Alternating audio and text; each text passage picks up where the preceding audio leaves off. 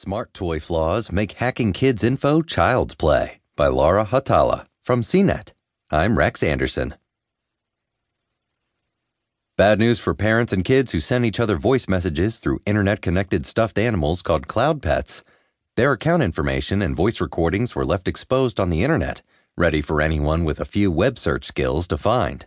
That's according to reports published Monday from cybersecurity expert Troy Hunt, as well as Vice Cybersecurity publication.